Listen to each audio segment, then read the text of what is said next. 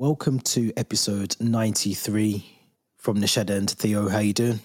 Not bad, not bad. Finally, a Chelsea win to talk about in a bit, which I'm looking forward to. Uh, a bit congested and sniffy with a mix of a cold and hay fever. So if I sound a bit nasal on this pod, apologies in advance for that. But other than that, I'm doing good. How are you doing?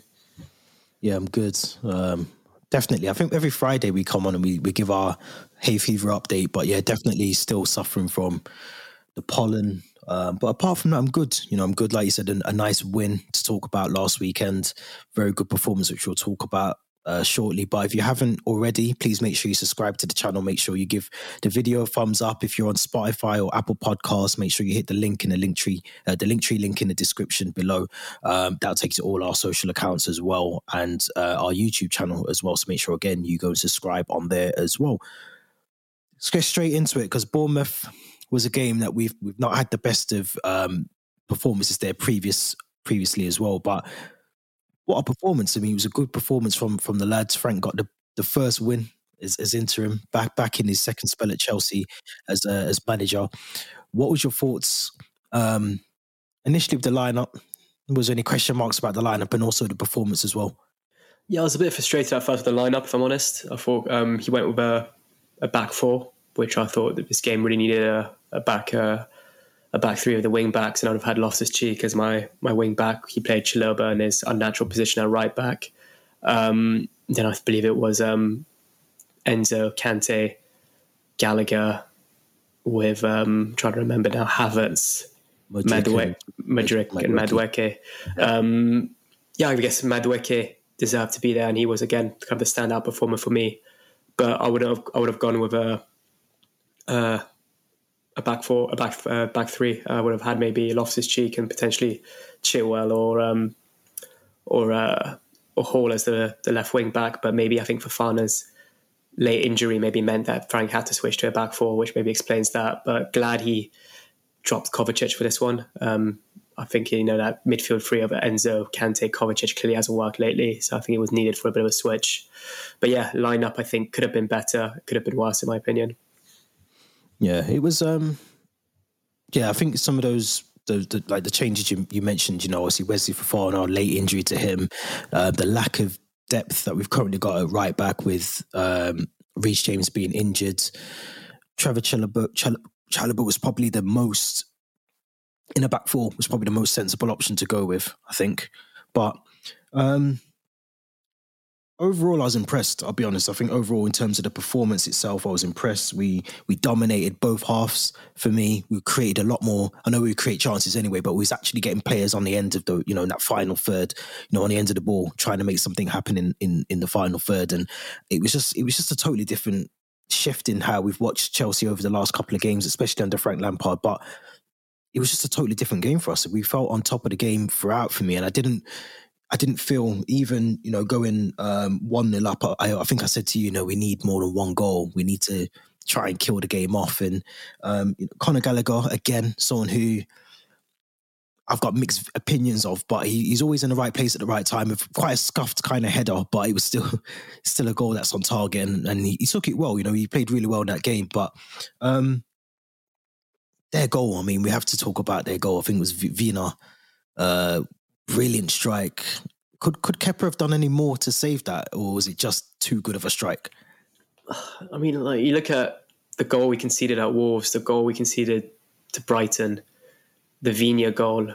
The, I think there's been a few more this season where it's probably been their goal of the season, but it's all been against Chelsea. And before I kind of question Kepa, because he does have this kind of bit of a tendency to concede these long range wonder strikes or goals. I just feel like we need to close these players down a lot quicker, and I think that goes that's down to the midfielders and the defenders. So uh, I want to cut Kepa some slack here. And if, to be fair, it was a wonder goal. I think it was just a whisker away from the post, or might even hit the post before going in. So I don't think there's much Kepa could have done. But it was too easy for Viña to even have that space to shoot. And I think I even messaged you um, five minutes before that goal went in and said Viña looks a bit dangerous today. Uh, he looks like a player I think I googled him. He's on loan from Roma, so I think um, if he's out of favour at Roma, he'll probably stay in the Premier League at Bournemouth, or he'll go back to to to Roma as a he's a Uruguayan international. So I think he's got a bright future wherever he goes. But yeah, um, typical Chelsea goal to concede, really a little long right, long range uh, wonder strike. But I thought we responded quite well, especially in that second half. Um, I thought there was maybe periods of the first half where we looked like you know could maybe allow Brighton to score more than one, but in that second half, I thought we were under control and. Big credit to Frank Lampard. I know there was a lot of criticism on Twitter about the substitutions he made, but they all had an impact on the game. They really did. You look at Loftus Cheek, he was playing in his more natural midfield position and looked really lively. Um, Hakim Ziyech, who yeah, sure, you can tell he doesn't want to be at Chelsea from his body language, but the ball he put for Badiashile was on the plate. It was fantastic. And that's what we've been lacking so much this season, just a player from set pieces that can get the ball into the box. And um, also João Felix, who came off the bench and scored the third goal, which kind of you know made made things a lot more comfortable going into those final five or six minutes of the game. Um, maybe I would have gone with um, when Chilwell went off injured. I would have gone maybe with Hall instead of Azpi we know that Azpi's not a natural left back and he doesn't really have the legs anymore, but he got the job done. Maybe he just added a bit more leadership and that mentality we needed to kind of finish the game off. But overall, I thought the subs were questionable at first, but they really paid off. Yeah, credit to Frank because I think I've definitely criticised the subs or the timing of the subs. You know, sometimes we go one 0 down, we wait for that goal to go in, and then we we leave it a bit longer. and We go two one down or two 0 down. But I think when he realised, you know, that early goal, I think Bournemouth probably scored around the 20th minute mark or around there. Um, he kept it tight, you know, kept it compact for the rest of that half. And then it's second half, you know, he made those, like you said, crucial subs. And um, obviously Chills, Chilwell was forced in terms of, a, I think it's a hamstring injury that he's picked up. But, you know, in terms of Badiashile, I mean, someone that we've, we've been crying to see back in the, in the squad. Um, I mean, he looked again like a really good performance. You know, getting forward as well as I said before. You know, getting into those crucial areas in the final third. Like I said, Hakim Ziyech putting in a beautiful ball, um, and João Felix as well. You know, someone that again is is splitting the fan base. Should we keep him? Shouldn't we? But you see what he can do when he's in the right place at the right time as well. And he is that for me the one player going forward that is trying to make something happen whenever he's got the opportunity to do so. So I was I was, I was really impressed. And you know I know it doesn't really mean anything in the grand scheme of things in terms of you know pushing for Europe or you know it was that forty point thing that was over our heads. And you know we joked about the relegation and well not even joked, but we were talking about relegation and whatever else, but to see a good performance and three points and you know hopefully take that into that Forest game tomorrow as well. You know, we have to build on that regardless of where we are in the league. I think we have to continue to to just build on that for next season now. But um let's move on because we've got quite a bit to talk about uh in, in this episode as well. But I just wanted to talk about Pierre Emerick Aubameyang, someone who um again, you know, did, didn't feature um in, in the game, but um obviously I, read, I think I read on Monday or Tuesday that he's got a very hefty appearance fee per game in his uh, his his contract with Chelsea. He's obviously come out very openly and said that he does want to go back to Barcelona or leave leave Chelsea at least in the summer. Um, do do you think that was probably a mistake from Chelsea's the ownership of Chelsea at the time because obviously you know we know we needed a striker when we signed to Aubameyang. We needed someone that was a number nine. Um, and obviously the fact that he wasn't included in the Champions League squad, is possibly now making sense as to why. Because from a financial business perspective, it isn't viable to play someone who one probably doesn't want to be at the club, isn't performing as they thought he would be, um, and then having to pay those fees out every game. Do you think it was just a mistake from the owners to put maybe that clause into a contract, or maybe it was Aubameyang's agent who demanded that go in before he, he signs the deal? It's it's a weird one. Like, for my opinion, any football club shouldn't sign a player if they're going to have that kind of moment that's going to trigger them or make them feel scared to even play that player. I think it was um, Stefan El Shaarawy when he went to Monaco on loan. He played like the first ten games was amazing, and then he just stopped playing him because I think if he played more than a certain amount of games, they would have had to pay. I think it was Roma or AC Milan a certain fee. Um, and it felt like almost people were maybe scared to play Aubameyang. He'd play one game, would it be on the bench for the next one, and that's what happened. He played at the Emirates last week wasn't even on the bench against Bournemouth, and I think he was on holiday in uh, in Gabon, uh, meeting his his family. Um, so clearly, he's not going to be at Chelsea this summer. But for me, it's just a silly decision. Um, last September, last August, whenever it was, when we signed this player with this kind of clause in his contract that we need to, we've got to pay whenever we play him, or if he reaches a certain amount of games, we have to pay. So for financial reasons, we haven't included him in our Champions League squad. You do wonder maybe if that was the, you know, that was maybe what cross the line with Tuchel and Boehly because I think Tuchel really pushed for this signing. Um, maybe Boehly wasn't as keen, and maybe Tuchel pushed to the point where he had to include this to be able to allow um, Pierre-Emerick Aubameyang to come to Chelsea. But for me, it's one of those things that we should learn from and not really have that in those players' contracts that we sign going forward.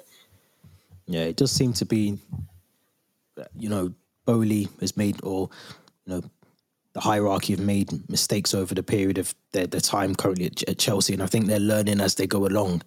You know, I think they're, they're, they're, realizing that they need to adapt and they need to change things and they need to learn from these mistakes. And I, I do think it was a massive mistake to have such a clause that prevents you or restricts you from possibly playing someone as like a Aubameyang when you haven't got any other option. You know, you haven't got. I mean, we've got David Datro Fofana who clearly isn't first choice. We've been playing Kai Havertz who you know gives you spells where he can do something, but nine out of ten, you know, he he missed the shot. So we've struggled in that department. We know that this is a historical thing, not just a Aubameyang. This is we know that from beyond Aubameyang, but um, it's it's it's a difficult one because I feel clearly it hasn't worked out. I think the Athletic reported it as a, a failed marriage that clearly is on its way out. It's, it's due to end very soon um, because it does feel like that. It just feels like it's the elephant in the room. You know, we all know that he's going to leave. It hasn't worked out clearly for him. It hasn't worked out for for the, the finances to bring him in there's talk about him going back to Barcelona, but I think Barcelona can only get him if they get him on a free. It's so it's such a messy, crazy, you know, deal that potentially would happen. See him go back to Barcelona. Um, it's a it's a difficult one. It's a difficult one. I think. Mm. What, what what do you think should happen next with Aubameyang? You know, does he does he need to leave the club? Does he need to move on? Does he need to go somewhere else? Yeah, I just think for his career, his um, he's still he's still got some football in him. He's still got some playing time. He's still got that European pedigree. Um, I think, like you said, he's he's really keen on Barca. He had six months, uh, really successful six months, and he's liked by the fans. He likes the club. He was even in the dressing room, I think, um, a couple weeks ago, um, and he said in a live Instagram video or live TikTok recently that he'd like potentially to go back to Barca. Um, I think I read that he would need to take a, a wage um, a drop in his wages should he go back there. There's also talks of maybe a swap deal, Atletico, Chelsea, and he's included to get Felix to Chelsea on a permanent deal. Um, but yeah, I think just for both parties, I think we need to just cut ties, and whether that even be, means like we did with Ross Barkley, just release him from his contract and let him leave. But I think we were just very optimistic as Chelsea fans. We had this proven Premier League goal scorer joining our club, but we need to know now as soon as they take that number nine shirt, it's, it's cast. It really is cast. There's nothing good that's ever happened with it. We had a glimmer of hope maybe a long time ago with Hasselbaink. We had it with um, with uh, with Tammy Abraham, maybe first season or so. But look at him now; he's out. He's playing football in Serie A. He only had two seasons at Chelsea. So yeah, I think um, that number nine shirt, whoever takes it, needs to just um, know what to expect. Yeah, Stephen Sidwell as well. I mean, oh, the less said the better. But um, no, I agree with you 100. percent You know, I think it's a it's, it's a it's a historical thing that's been happening at Chelsea for a very long time. The curse of the number nine. Um, Mateo Kovacic, heavily linked this week with a move to Manchester City. You just mentioned before, clearly over the last couple of um, performances for Chelsea hasn't really put in what we expect from Mateo Kovacic and what we know he can do. But um, City are losing some midfielders, I think, over the next couple of weeks or so. You know, Gundogan, I think, is one that's been uh, mentioned as might be going to Barca or somewhere else. But just in terms of um, Mateo Kovacic, someone that I mean, I, I still think he is a really good player, but he, something has broken down uh, with his time at Chelsea. It's really strange to strengthen Manchester City. I, I, just don't agree with doing that. I don't agree with any club strengthening any other ever, other club in the league. But clearly, if City are after a player, for me, it always tells you that there's still quality in the player, otherwise they will be going for them. What, what's your thoughts on Kovacic potentially going to City? Yeah, I do agree with you to a certain extent, but we have to remember they wanted Cucurella, and then we kind of hijacked that deal. So, um, but no, I think um, Kovacic just hasn't really looked himself this season. He hasn't really been that Kovacic we we grew to love under Thomas Tuchel, and it looked so good in that Champions League run uh, where we won it in 2021. Um, it does seem like his agent's trying to push for a move to Man City or even Tuchel's Bayern Munich as well. There could be a reunion there in the Bundesliga. But my, he's 29. I think this is the last kind of opportunity we get to get that 40 million that he's valued at. Um, and he is a sellable asset as well. We don't have many sellable assets in the squad currently that we could sell to recoup a lot of money. I think the only two big ones potentially that we could potentially sell for 40 million or over are maybe Gallagher or Kovacic, where there seems to be interest for those two players. Um, but I completely agree with you. It'd be foolish and stupid to strengthen a rival. Um, if you've got Pep Guardiola looking to bolster his midfield, maybe losing Gundogan to Barcelona, I think Calvin Phillips is reported to to want to, to leave as well. You would have sell them Kovacic, and I think I mentioned it on a few pods ago. Kovacic under Guardiola in that system would excel.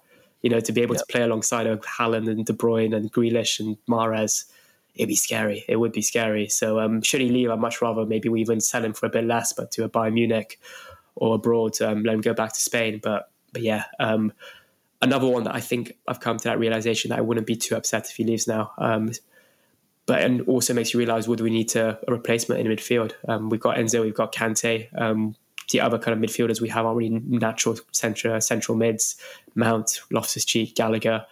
So I feel like we may need a, a, replacement, which may mean we have to go back into the transfer market and look at replacements. I don't know if Declan Rice is one that would be um, that'll be too expensive. I think maybe his recent European performances have put that price tag up.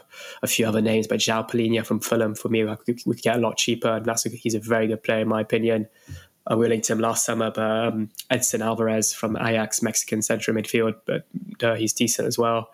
Um, so yeah, there's a few options, but I think um, it wasn't one of those positions we desperately needed to strengthen um, um before the potential Kovacic departure. So, um, so yeah, definitely a sellable asset, but we can't afford to lose him to City. I think. I mean, I think I'm resigned to the fact, like you said. You know, I think we we will lose him. Um, I think for me, it's key what you just said in terms of bringing in a player before we let the player go. And I think we've always done that recently, where we allow players to leave, um, and then we don't get the sufficient replacement or an ideal replacement to, to bring them in and you know get to the end of the window and we're panicking and we're, we're you know bringing in Saul Niguez and you know disrespect to him but someone of that level just doesn't what we need at the moment so I think we need to get the player that we want in first or you know have some sort of agreement in place and then allow that player to go do do the other way around as opposed to you know strengthening Man- Manchester City or whoever they you know he ends up with let's get our players in first. And I think it's a difficult one for us because we still know we've got to get rid of players. We still know that we've got to trim the squad down, but we also need to sell players and bring players in. So it's a really difficult period for us because we've got to do two things. We've got to bring quality in, but also trim down at the same time, which is a bit weird. But um, yeah, I mean, Kovacic hasn't been the player that we know he can be and I, I, agree with you 100%. You know, putting him into that Pep Guardiola squad, you know, Kevin De Bruyne, um, even the, the, players behind him now, you know, look at John Stones, that new role that he's got as well. It just it just suits him so well. You know, you look at the, the, the wide players and Grealish and Mahrez and just, it just, it, it, if City go for a player, there's a reason they go for a player. They, you know, there's, a reason why they let players go. You know, the Sterlings and um, you know Cancelo who went to uh, Bayern Munich, I think as well. There's a reason why these players go, and because Pep Guardiola doesn't see a future for them. But when someone comes in, and I get your point about Cucurella, it's a it's a good shout. But when there's a player that Pep wants, there's a reason why he's going to fit into that system. And they've been watching Kovacic clearly, obviously, and seen something that is of use at City. So um, interesting one to keep an eye on. Um, I just wanted to add as well because I was reading this morning around Pochettino, obviously, and I think you put out a tweet this morning.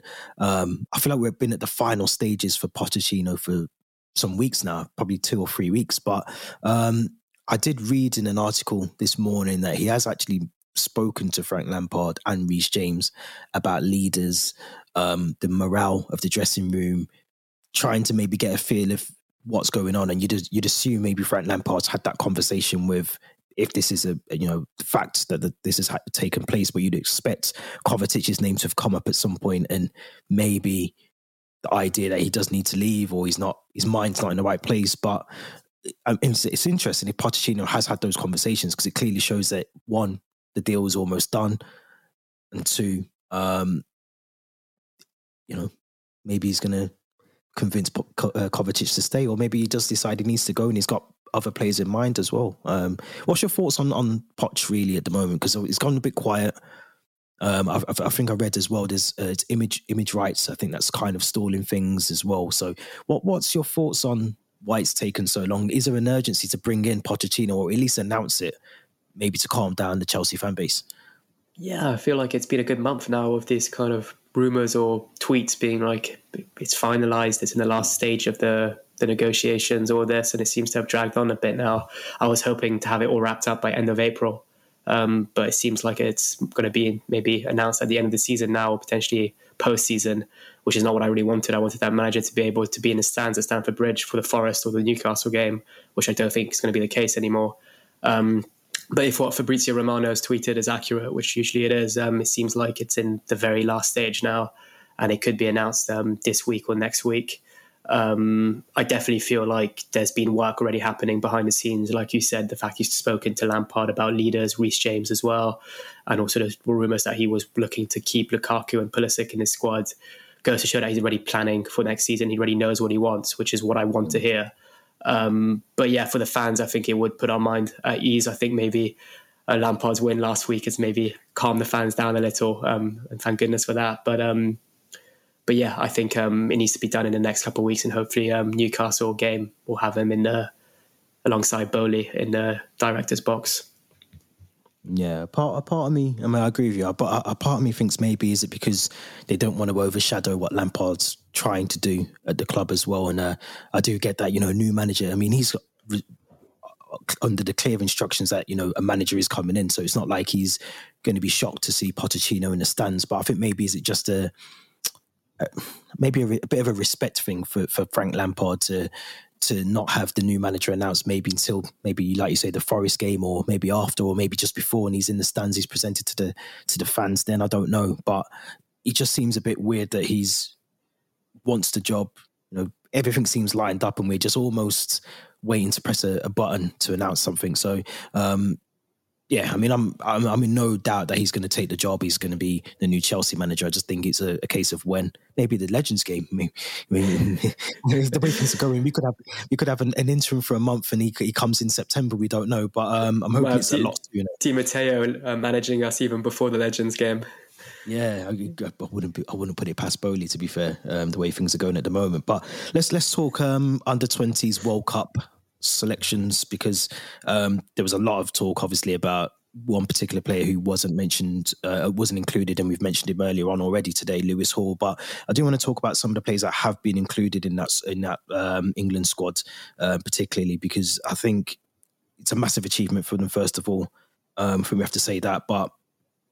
Um, not seeing Lewis Hall in there has obviously ruffled a couple of feathers. I think there's a, a good point to make that the World Cup I think starts next week. I think it's uh, next Friday, so it's the twentieth of May. Um, and obviously, as the Athletic have reported, um, obviously, you know, Chilwell's out for the season now. By looks of it, we've lost um, Cucurella as well.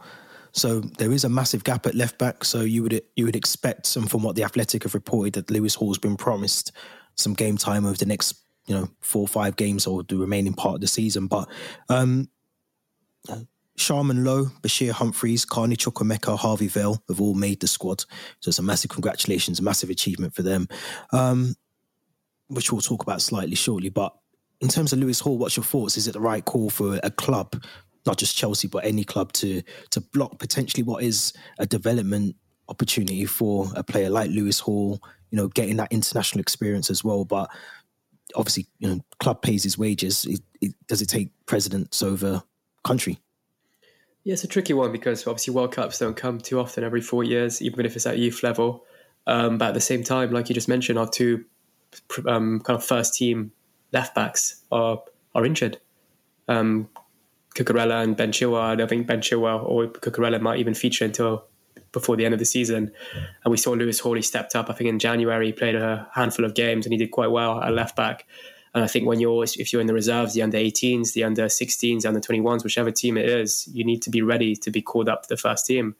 So I think it might be a bit of a blow for him. I don't know what where his head's at. If it's you know I want to break into the Chelsea first team and play for the first team, train with the first team, or if I want to represent my country, even if that's at youth level.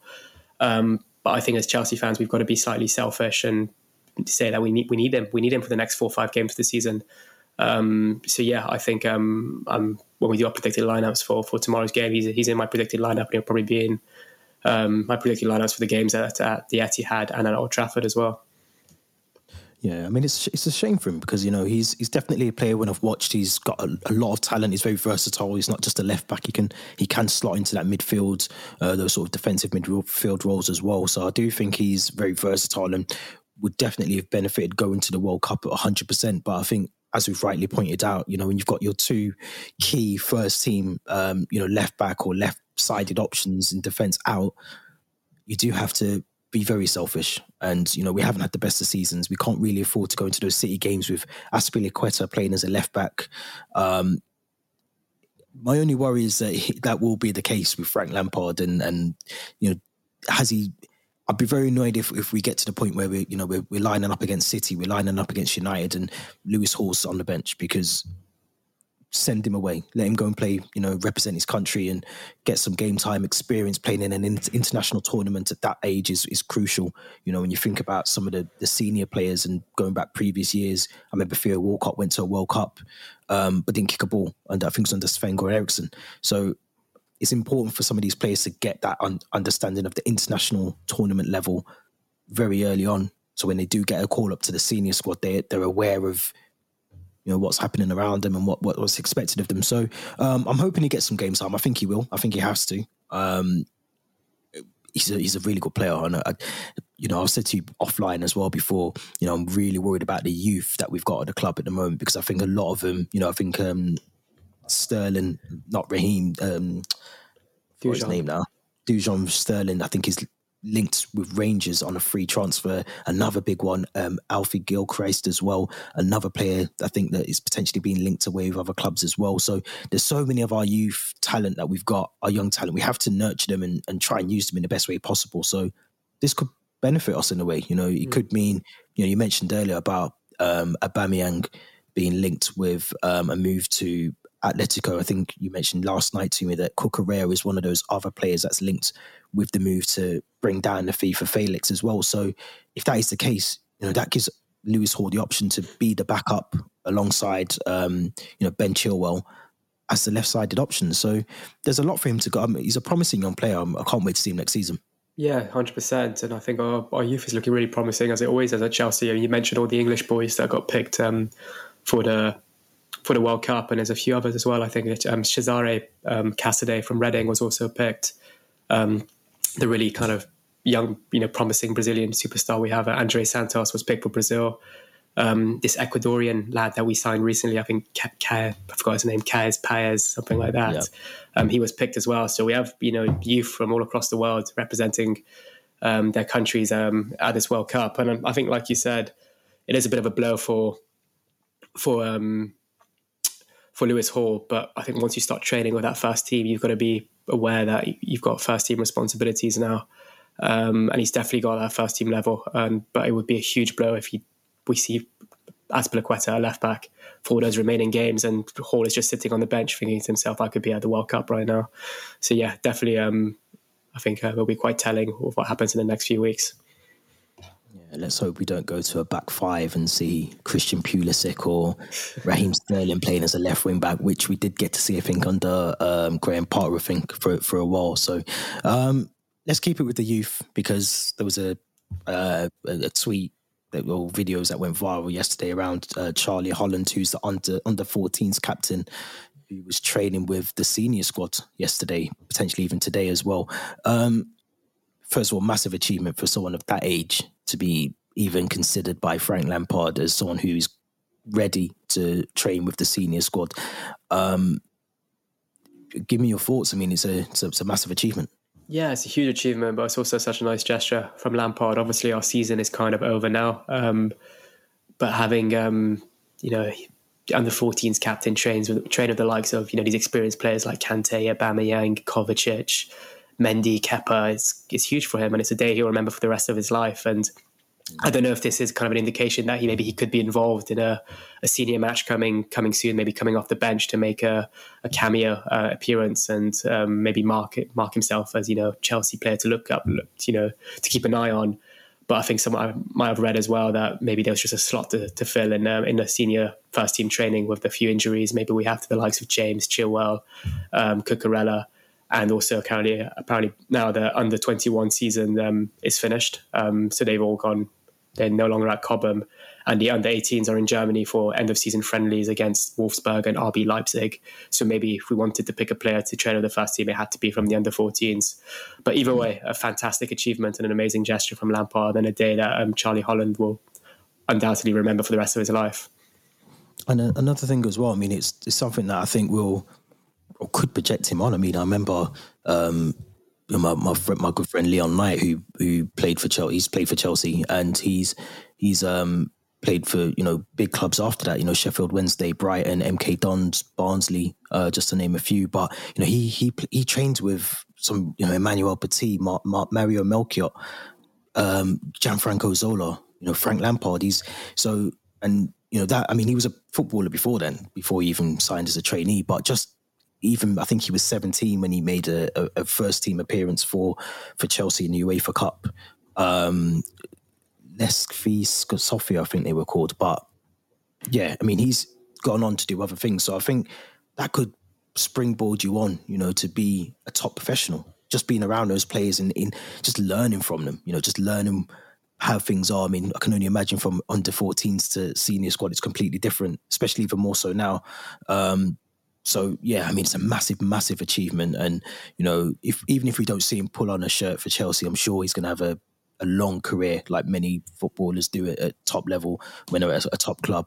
So um, yeah, credit to him. But it would be nice to see him maybe the Forest game just come on for the last five minutes, even if we're losing. You know, just give him a little run out um, for for the last game, which would be interesting. But um, yeah, we'll, we'll, we'll keep an eye on that. Ticket prices ticket prices. Let's let's talk about the ticket prices. I'm still not 100% sure.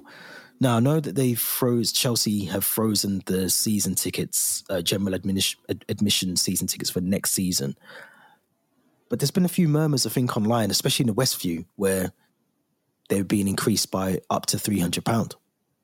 So I know the official statement said that they're freezing them, um, but what's your thoughts anyway? Uh, uh, the fact that they are freezing what what looks like the the season tickets for, for next season. Well, that's the right call. It's 100 percent the right call. Um, Boehly's kind of divided opinions amongst the fans. Um, we're currently going through a kind of cost of living crisis, as it's described, and um, we haven't had a good season. The fans aren't happy with how the players have performed and how the decisions that have been made at the, the higher level. So I think it's the it was the best decision for for the club, for the fans, for the owners um, you know, it's the, le- the least they can do to satisfy the fans right now who have, you know, devoted so much time, money, and energy to watch Chelsea Football Club. Um, so yeah, I think freezing the general admissions tickets was the right call. I think it's been frozen now since maybe 2011, 2012. Um, so I think the next stage is maybe subsidising some of the travel fees that Chelsea fans pay to go abroad because I think um, we have such a committed fan base to watching Chelsea travel and you know abroad but it's not going to happen next season. But at least maybe if they can do, I think like they did a couple of seasons ago, but help the Chelsea fan, fans get to Manchester, Liverpool, Newcastle, or give them reduced ticket fees, um, train ticket fees, that'd be ideal. Um, but yeah, I think it's the right call. Um, in regards to what's happening with Westview, um, wouldn't really surprise me. I've got so many mates that have season tickets up there, and I occasionally get to use them. Great facilities, but um, but I know that there was a sudden um, price increase um, from this season to last last season to this season. And I think, um, especially if my mate wants to keep this seat, the exact two seats he had in that specific kind of um, zone of, of Westview, it would have been too expensive for him given the increase. So maybe there's a chance, like you said, or a couple of murmurs that have been whispered online about the increase of £300. That wouldn't surprise me either. But yeah, like I said, um, probably the best decision that Boehly could have taken and the only decision he could have taken. Yeah, yeah, I have to agree. I think you know, based on this season alone, you know, you know, our league position, our performances on the pitch as well. Um, you know, there's been obviously a lot of talk about the ticket exchange as well. There's been so many season tickets that have been available um, throughout the season as well. I think one of the latest ones was I think was the Brentford game recently, where there was quite a lot of um, tickets that were, were, available on the exchange. But um, one of the things that I think in the statement that was that did kind of spring out to me was that um, you know Ch- Chelsea owners have said that they will take some time next season to review our overall ticketing strategy and approach, consult with our fan advisory board and other key stakeholders to ensure supporters' voices are heard as we look to the future. So I'm hoping that means the virtual waiting room. I was thinking the same. I literally was thinking the same when I read that yesterday. I'm hoping that's what it means because I think I mean it's not been as bad recently because obviously the results means that so many people out trying to get tickets but you know over it's one of the reasons why i stopped trying to get tickets because it's just you know disheartening when you're trying to you know you sat on a, a you know an ipad or a, a, laptop and you're waiting to get into something. You finally get through and there's either you know only a certain amount of tickets that you can't get because of uh you know junior tickets or whatever senior tickets um or they're sold out by the time you get in, into the into the um you know the pay screen, the pay area. So I think they have to look at that. And I know the expansion of Stamford Bridge or the redevelopment of Stamford Bridge will hopefully help that over the next couple of seasons. But it's something that's got to be looked into because it's it's really frustrating, you know, trying to get tickets um, for, for match days at the moment. Yeah, no, definitely. I think just the kind of whole process, the interface as well, which sometimes lets me down. I get to the payment stage, they won't accept my card details, even though I'm putting them in correctly.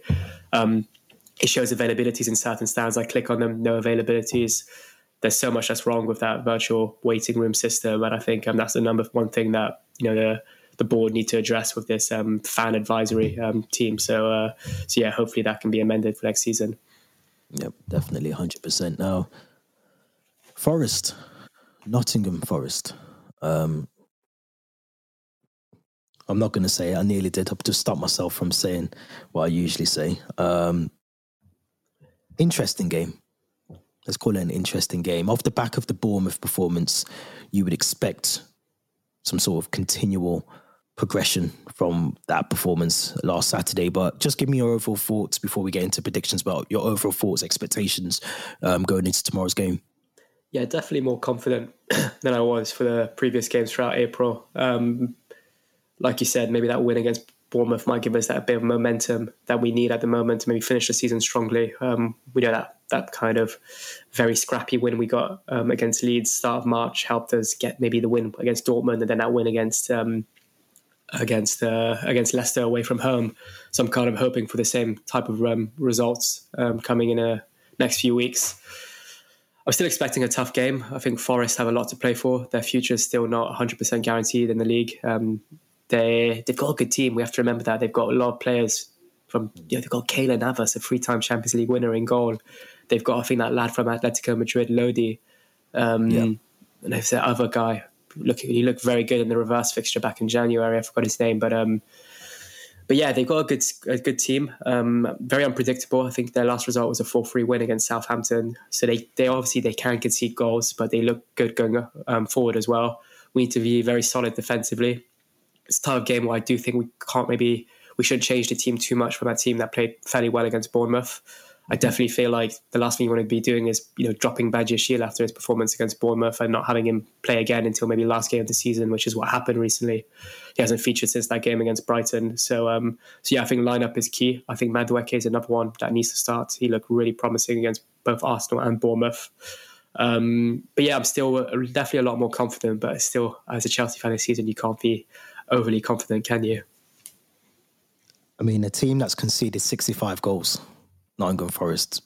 I'm expecting some goals. I'm expecting some goals tomorrow. I don't, I don't care how we score them, if they're own goals or you know worldies. I don't, I don't care. I, I, want some goals tomorrow because 65 goals conceded means that we should be scoring regardless of who we line, you know, who we put out to, to line up uh, tomorrow. But no, I agree with you 100. percent You know, I think um, sometimes less change is better.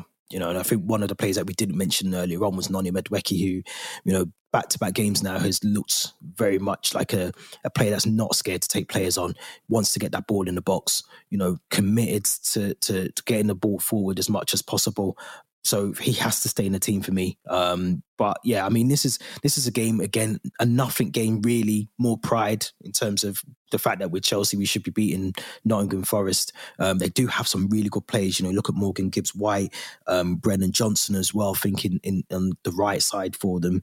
Um, they've got, I mean, they've got some really good players like the, the you know Lodi that you mentioned as well. So it's going to be a difficult game, and I think they are yeah, they are still fighting for their, their Premier League survival for next season. You know, they're only three points from the drop.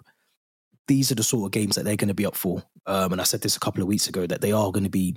It's going to be these kind of games. Even you know last week with Bournemouth, but these sort of games where they're scrapping for those points down there, um, almost like we are. But you know, in, in, for, for different reasons. But you know, they're going to want to get three points, and they're not going to be scared to to approach that game. I think from kickoff with the intention to try and score as many goals, knowing how bad we've been defensively this season as well.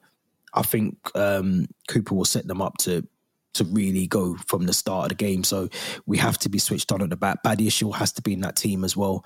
Um, but nonetheless, I, I, still think three points, and I'm, I'm saying that sort of half-heartedly, but I think based on what I'm reading here, you know, 65 goals. They've only they scored the same amount of goals as us, but conceded 65 goals. You you just said it right before. You know, they can score goals, but you know they are quite leaky at the back as well. So, um, yeah, I mean, it's going to be tough, but at home, I expect us to beat them 100. Um, percent Lineup. Let's let's start with your your predicted lineup. I think we might what, be what in agreement. I'll go with um, Kepa. I think we didn't mention it, but he made some solid saves against Bournemouth. Um, yeah. So yeah, I think he needs to retain his spot. And then we mentioned maybe Mendy last week, but I think Kepa needs to start. I still don't know if I want a back three or a back four today. It's a tricky one because I think we still have those options at right back at the moment. It's either Chalobah or Azpi, but I think it worked fairly well against Bournemouth. So I'm going to go with a back four. I'm going to go with Chalobah, Badiashile, Silva, Lewis Hall. Then I'm going to go with um, Enzo and Kante as my central mids with Gallagher just ahead of them. And then it's got to be Madueke, João Felix. And this is where it gets tricky because Havertz was useless against Bournemouth. He's trying to take a header with his back, you know, back facing the goal. and then Aubameyang, I don't think will feature again until the end of the season. And then I'm going to say, but I'm going to start Fofana. I'm going to start Datro Fofana. I think this is a type of game we haven't seen him feature um, since that game against Southampton where he had to be taken off at half time. But but yeah, I think this is a good game for him. Get a couple minutes or a couple cameos um, or even a couple starts before the end of the season and get his confidence up, whether he stays at Chelsea this summer or goes out on loan. But I think a good good good game for him to start. So I'm going to go with Datro, David Datro Fofana. Yeah, I think I think that's pretty much what I'd go with. Um, I did question maybe do I put Raheem ahead of João Felix, um, but I, I, don't know what's happened to Sterling. I think it's a confidence thing, or I don't know. Something seems to have sort of dropped off for him. Um, but another, I, I another one who had an impact off the bench actually for his assist for Felix. Yeah, he did. He did. Um, I just think, as I said, I think this this game is going to be where Nottingham Forest are going to be from the start are going to be pressing front foot football. You know, they're going to want to be trying to running behind or you know isolate certain players um, and definitely try and command the midfield. So I think for that kind of game, I think you do need someone like João Felix, who at the other end is going to try and do exactly the same as what they're trying to do. And I don't know if Sterling would do that.